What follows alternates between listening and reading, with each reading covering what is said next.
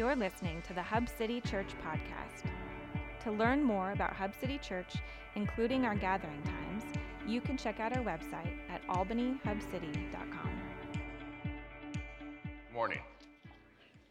Uh, I'm Greg, I'm one of the elders here, and uh, really pleased to be able to just really, I hope, a bit of a conversation with you um, about, uh, I think, a really important passage in both the book of Matthew and book of Isaiah. Um, and uh, I want to let you know, just maybe it's a warning or something like that, that that I won't go through this verse by verse. I'm going to organize it around a set of questions that I think arise when I read this passage. I promise you I'll cover all the verses, so um, hopefully that will be okay. But I just have to, as I read the passage over and over again and then started reading what other people wrote about the passage, um, there were series of questions that rose in my thinking. Um, and one of them, uh, Steve already mentioned, this thing about the kingdom of heaven. It's kind of a big concept. And, and we, like to use the word, but how well, do, how well do we understand what it is? What does it mean? And so I want to talk about that a little bit. And uh, then I want to talk a little bit about uh, who are the people that God has chosen to carry that message. Certainly, we see Jesus uh, doing it in this passage, but maybe there are others as well. And then I want to end with, I think the way every sermon ends with, so what does it mean to us? Um, how do we take this home and uh, apply it to our own lives? So hopefully that makes sense, and uh, and we're going to dive into that. Uh, but if you would join me, I'm going to pray first. Lord God, your word is a light that shines in the darkness of the world and in the darkness that is sometimes in us. I pray that as we seek to answer these questions that are raised in today's passage, that is your word that we hear and your spirit that will work among us to shine that light and reveal to us more of who we are and especially who we are in you. Amen. So it's interesting. The message is only nine words Repent, for the kingdom of God is at hand. And I'd like to think that there are two critical pieces to this message that I want to focus on. The first one is trying to understand the word repent. No, it's probably not our favorite word. Uh, not the way I start every morning. Maybe it should be, uh, but it isn't.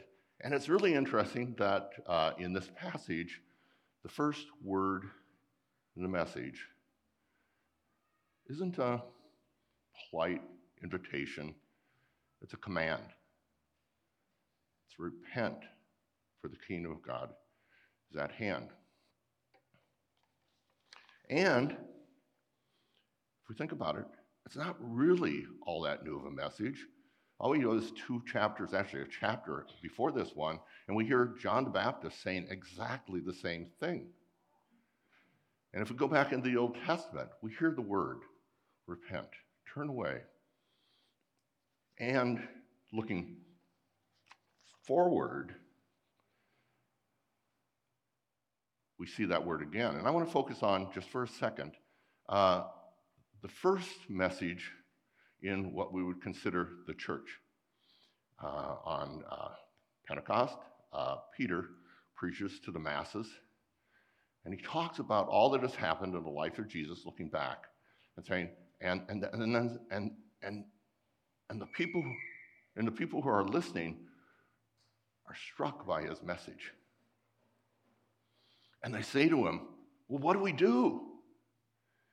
And he says to them, Repent and be baptized, every one of you, in the name of Jesus Christ, for the forgiveness of your sins, and you will receive the gift of the Holy Spirit. I just want to call out there's a continuity to this message.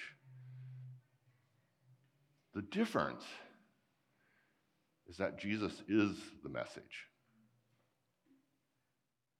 John the Baptist points toward it, Peter points back to it, but Jesus stands in front of us and says, I am. So I'm going to talk about what does that mean when Jesus says it?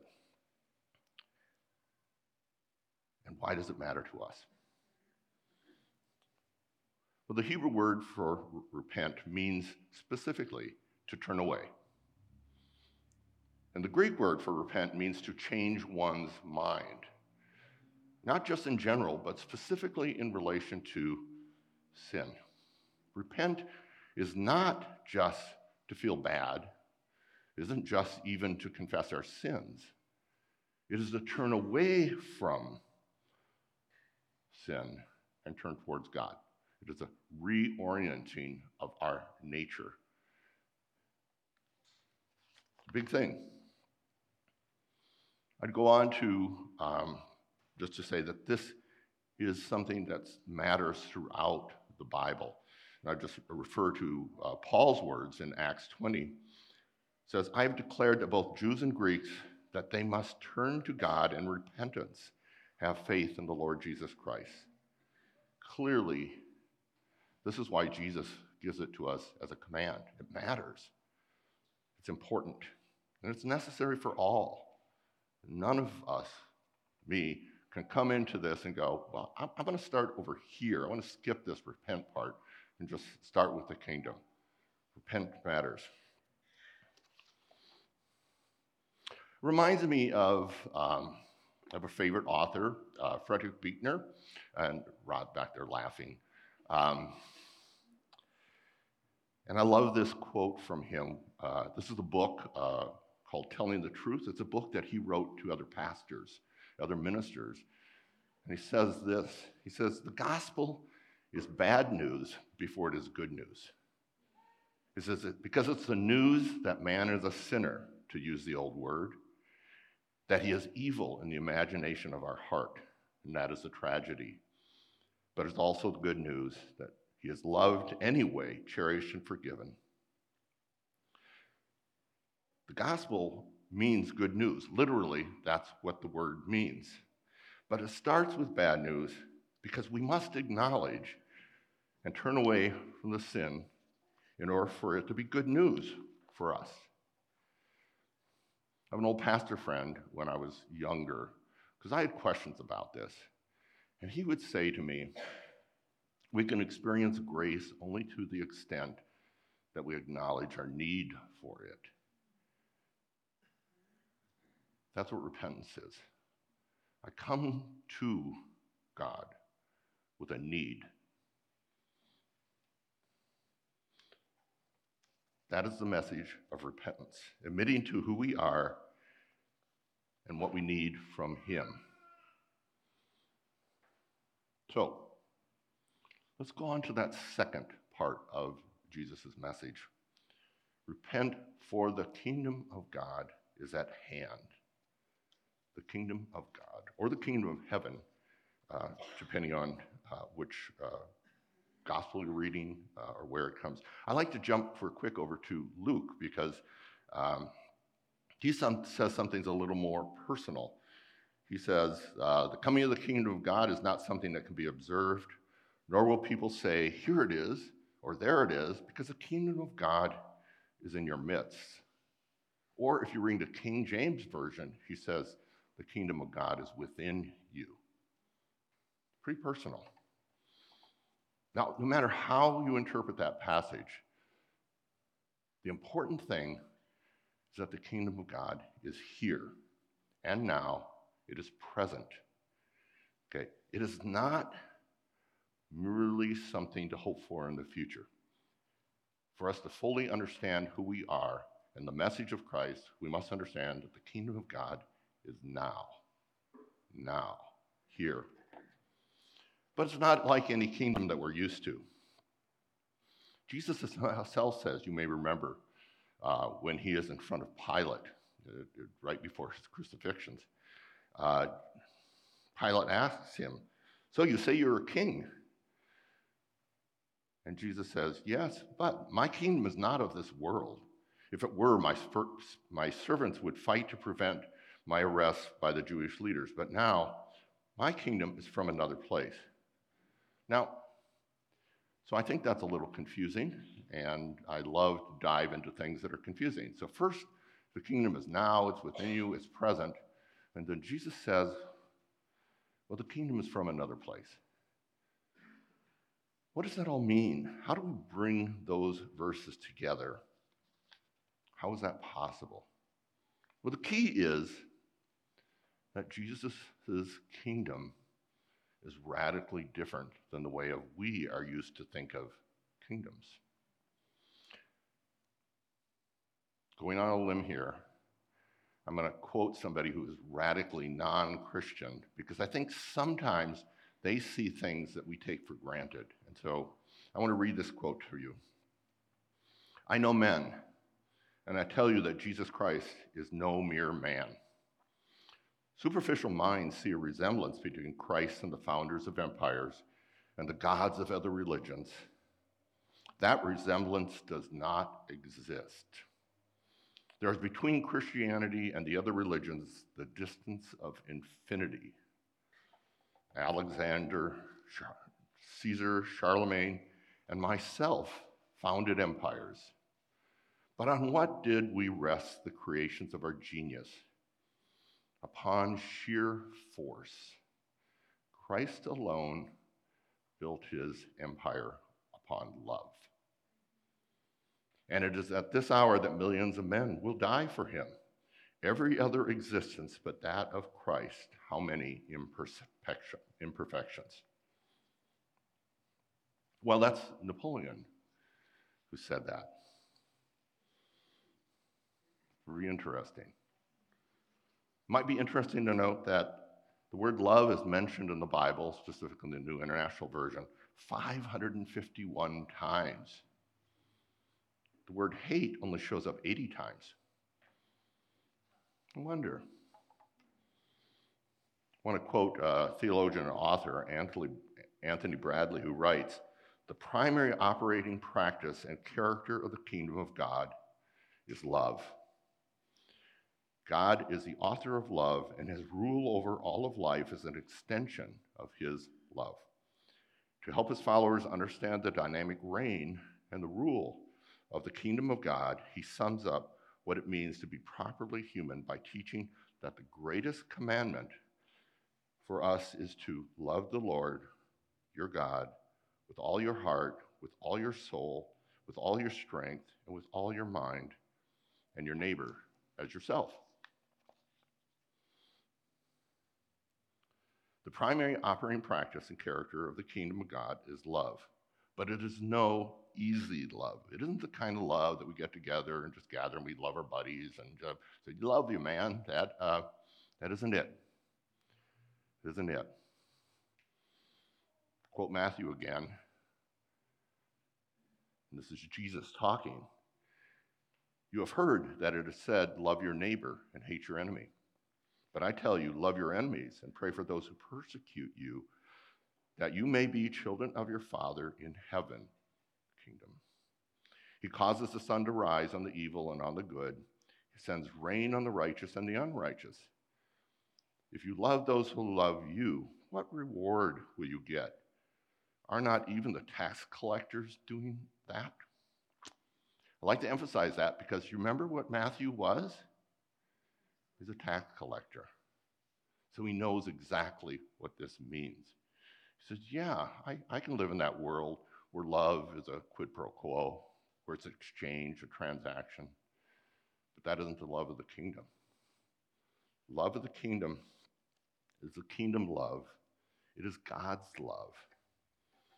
And as a kingdom that is present and here among us, it is a love that, as the people of the kingdom, we are called to practice ourselves. Jesus says, Repent, for the kingdom of God is at hand. So I think that's the message. It's a deeper message when I understand, gosh, what is this kingdom God is calling me to, and what is what's my place in it, and how does it operate? Operates around love. So the next thing I want to talk about is so who is it that God is choosing to carry that message? Certainly Jesus, but others too. And so, and I'd like to suggest there might be a pattern to who God chooses. Maybe we forget this, but God could have chosen anyone. He didn't have to choose Isaiah. He didn't have to choose Matthew. He didn't have to choose any of these people. And God, he didn't have to come in in the manner that he did, but he did. And I'd like to suggest that there's some intent in that. And I think it tells us something about the kingdom when we think about what that intent is.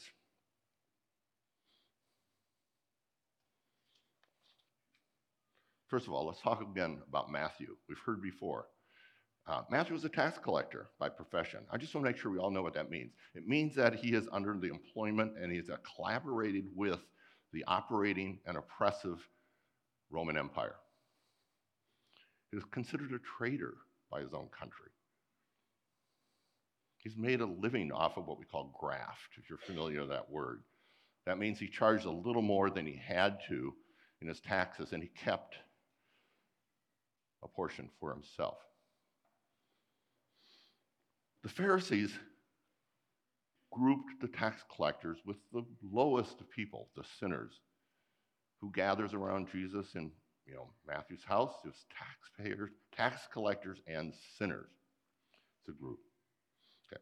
Not exactly a shining star. And yet Jesus chose him to be a disciple. And he ends up writing this book that we're reading and studying. Interesting. Then I think about John the Baptist. Do you remember? You know, this is a guy, okay, who lives in the desert, presumed by himself. He wears camel's hair. He eats insects and honey. Not your normal character, no. And yet, and yet, Jesus chooses him to be, to be that voice calling in the wilderness. He chooses him to be the one who make the way straight. He chooses him to be the one who baptizes Jesus. Hmm. And then there's Jesus himself. I want to turn us to um, Isaiah 53 for a second. We all know this, but it's important to who has believed our message, and to whom has the arm of the Lord been revealed? He grew up before him like a tender shoot, like a root out of dry ground. He had no beauty or majesty to attract us to him, nothing in his appearance that we should desire him. Charles Spurgeon writes uh, a sermon on uh, those words, and I just want to read what he wrote. Uh, Isaiah describes the Lord Jesus as growing up as a tender plant, a weak branch, a suckling, a sapling, a plant that very readily might be destroyed. Our Lord Jesus Christ came in his humiliation and he appeared in great feebleness. Born as a helpless babe, he was in his infancy in great danger from the hand of Herod. And though he preserved, persevered, he was not, was not by a powerful army, but by flight to another land. We learned from early sermons, er, sermons from Matt that uh, you know where, where um, Jesus came from wasn't exactly you know the good part of the place to be from. Nazareth, uh, you remember when uh, Philip runs over and invites his friend uh, uh, Nathaniel to, to follow Jesus. What does Nathaniel say?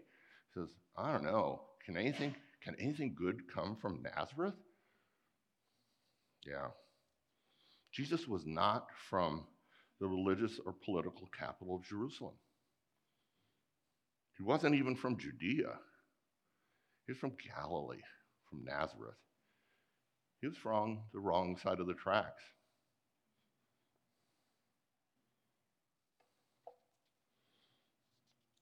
Which, again, Nathanael says, Can anything good from, come from Nazareth? It's a good question. Can it? Matthew makes reference to these humble beginnings by quoting Isaiah 9. He's noting that this is from the Galilee of the Gentiles that Jesus' ministries begins. It says, The land of Zebulun and the land of Naphtali, by the way of the sea, beyond the Jordan, Galilee of the Gentiles. And yet, from this beginning, the people who sat in darkness, who have, who have seen a great light, and upon those who sat in the region, the shadow of death, a light has dawned. So I'm, I'm going to take a funny little break because uh, this is where I'm going to get sentimental. Um, Isaiah 9 is an amazing chapter in whole. And I fully believe that Matthew knew exactly what he did was doing when he quoted the first part of the chapter, which we're not used to reading, because he knew that we knew what comes next.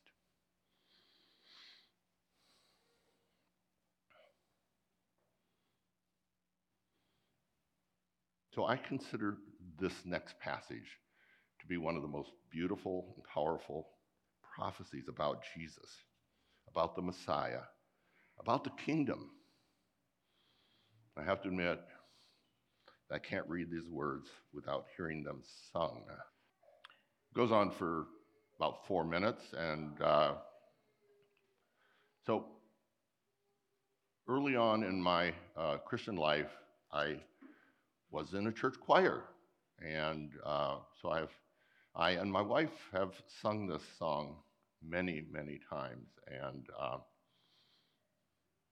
and it just I don't know lifts my spirit in ways that are hard to explain. And it reminds me. So Frederick Handel wrote this in 1741, a little while ago. You know, this isn't exactly contemporary music. Um, two and a half hours long. And almost all of the lyrics are directly from the Bible, this included. And when Handel decided to tell the story about the coming of Christ into the world, this is the passage he chose. Because it wasn't to him just about the birth, it was about the kingdom that would come with him. I think that's what Jesus is saying. We're called into a kingdom. He, that kingdom. But I also want to note that that's a pattern. There's a pattern here with, with God, with Jesus, with the kingdom that I think directly applies to us. These are humble beginnings. Matthew, John the Baptist, even the way in which God chose to bring his son into the world starts from the wrong side of the tracks starts as the least among all people. But it's from these people that God raises messengers to share the news.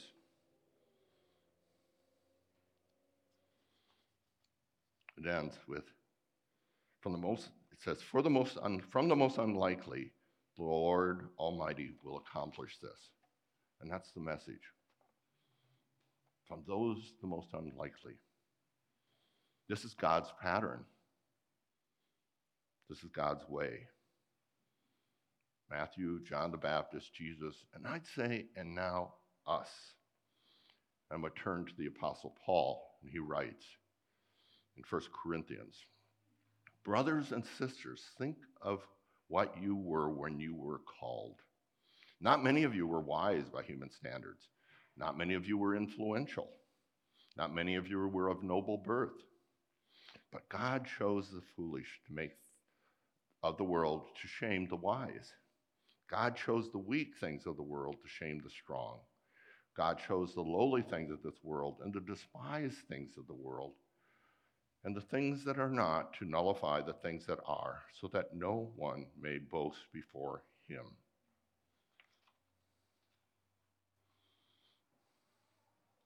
And I think this is where the message becomes very personal to us. And I think this is Jesus' message to us. The kingdom of God is present, it is with us, it was within, within us. It is here as now, and here and now. It is not just some future hope. And I need to be mindful, we need to be mindful that the door to the kingdom is through repentance. Our entry through is through repentance. The gospel becomes ours when we acknowledge our need for it. And the essence of the kingdom is love. Our participation in the kingdom that is present among us and within us is through love love of the king, love of each other, love of our neighbor, love of our enemy. And the work of the kingdom is ours. Because, well, can't you see? Who does God use? Who does God call? He calls the most unlikely. He calls us. How do we respond to that? Well, we're used to this slide, and I want to. We're called to respond in worship. But I want to expand on the word that means. I think it's really easy for us to say worship. Oh, yeah, that's singing. Okay? But I think it's much more. I think it means something more when we read what Paul says about this. And I want to just uh, read this. Therefore, I urge you, brothers and sisters, in the view of God's mercy, that you offer your bodies as a living sacrifice, holy and pleasing to God, for this is your true and proper worship.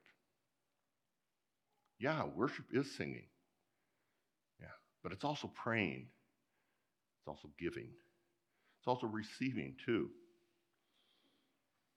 It is a worship that is in response to our knowing that we are called.